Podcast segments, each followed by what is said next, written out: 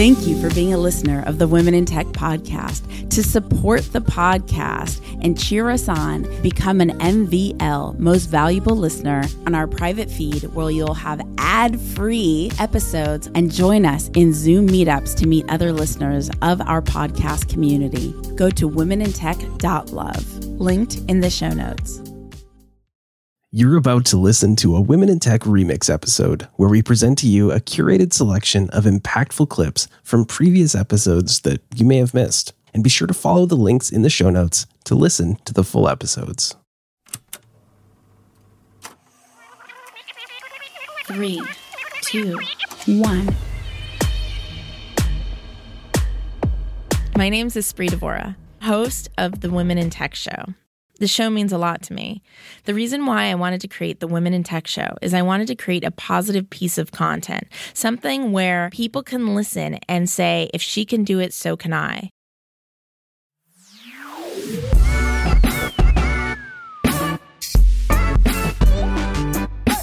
Hey, I'm Kim Johnson, head of community at Geneva. We're a messaging app built for communities of all shapes and sizes.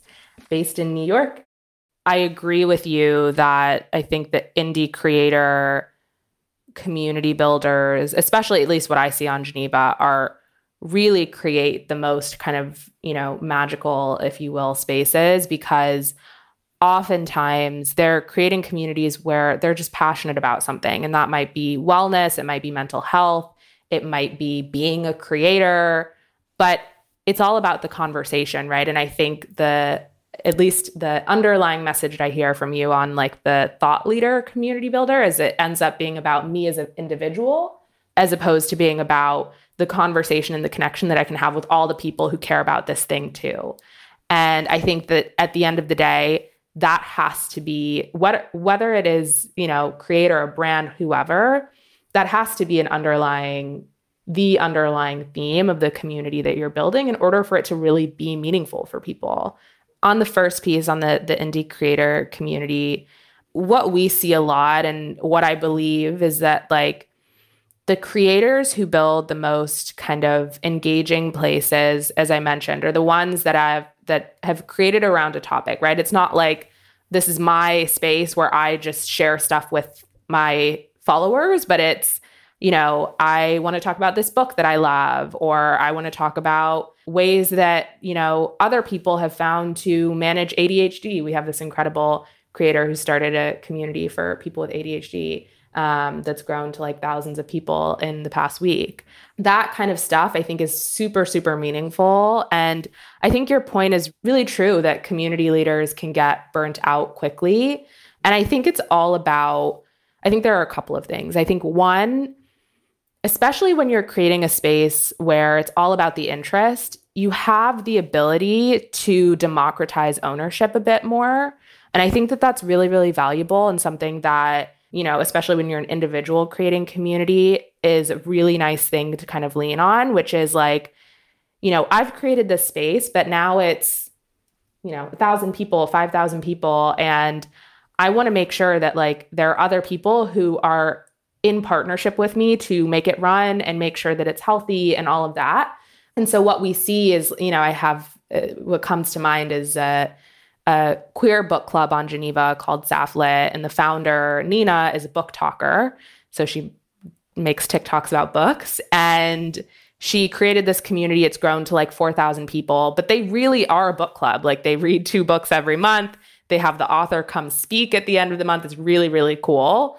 But she has what she calls her circle of trust, and they're all kind of in it together and responsible for you know making sure new members are welcome and you know different members of the circle of trust own different rooms in the home which is quite cool and i think that having that kind of distributed ownership really allows for communities to be more sustainable, but also allows for the communities to flourish a bit more because it's like the leaders and the people who are really active and engaging people, there's many of them, right? It's not just one person.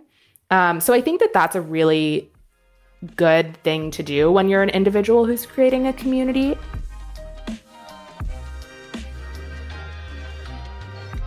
Hey guys, it's Chantal Anderson. I'm the CEO and founder of Real Move based in Los Angeles, California, where you can stream, watch, and earn crypto. Yeah, so I've been involved in crypto since 2017 I was like a crypto trader. So I had a couple things here and there. I think the first thing I ever bought was Bitcoin.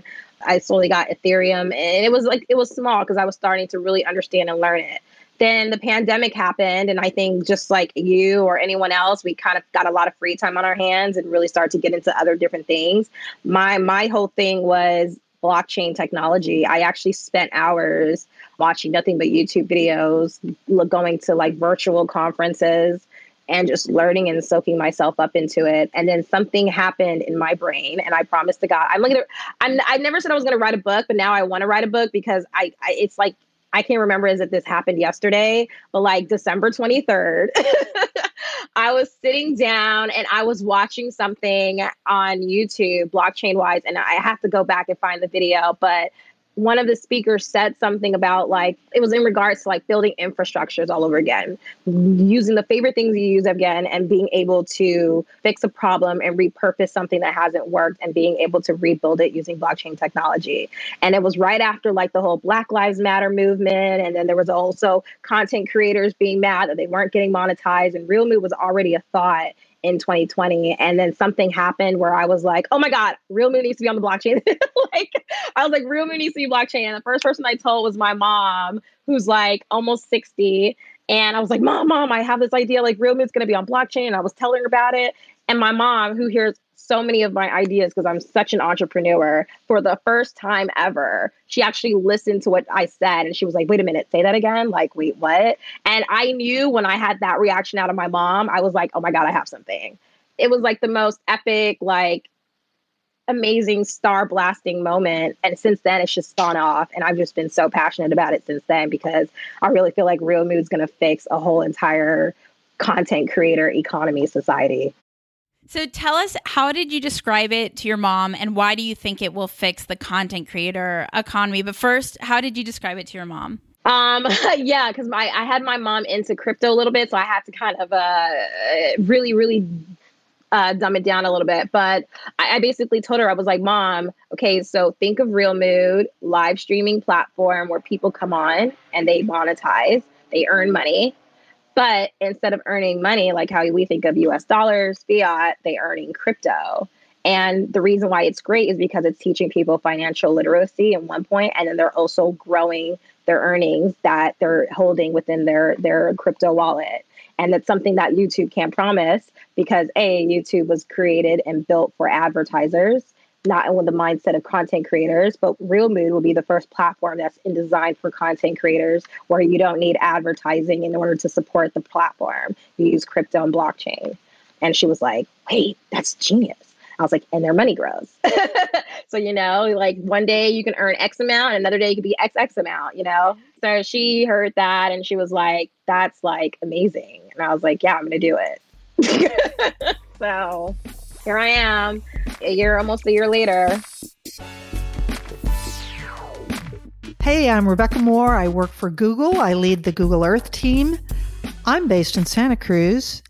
The words you just said are words that I have lived actually very, very much. That uh, earlier in my career, I was incredibly introverted. I am fundamentally an introvert, right? And I'm sort of off the charts on the Myers Briggs scale uh, as an INTP, if that means anything to, to you, but very, very introverted.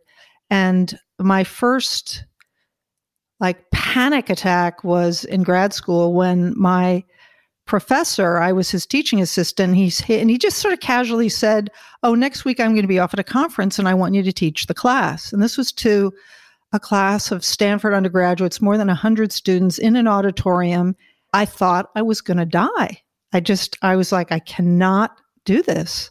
I was in a complete panic. And uh, it took me days. And, and it was finally really the last 24 hours when I coached myself Rebecca, you have no choice. You have to do this. Like, is there any part of you that might want to do this or might like have an opinion on doing this? And I was like, well, actually, I actually have th- had ideas about how to teach this class better than the way it's been taught. And I could try that, right? And anyway, I went in the next day and someone had put an apple, one of the students had put an apple on my desk where I usually sat, which I thought was very nice.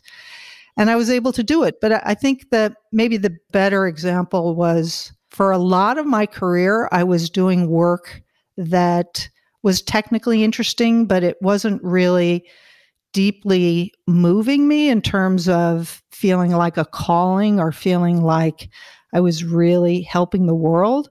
And, you know, there were some personal experiences with my family that just stopped me cold. Basically, I lost my brother and my father back to back in like uh, five months. Wow. And I'm sorry. yeah, and and at that point, I suddenly felt like, wow, life is short and time matters, right? Like how you spend your time really matters.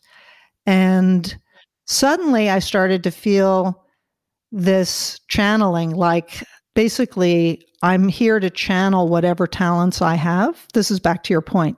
Whatever gifts and, and talents that I have, I'm just here to channel them into doing into doing the best I can, into doing good. And and that's when I kind of made my life shift and and and that brought me to Google. But yes, I think I I totally agree with that point about it's not about me. It's about the work, it's about the message. Do we want people to hear that message? Yes. That's the thing to focus on.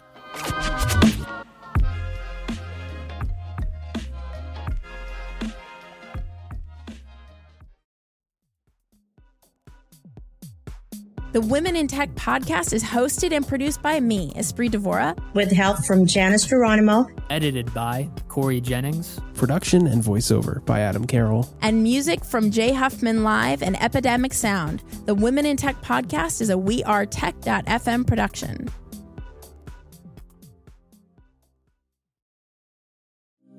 Thank you for being a listener of the Women in Tech podcast. To support the podcast and cheer us on, become an MVL most valuable listener, go to womenintech.love, linked in the show notes.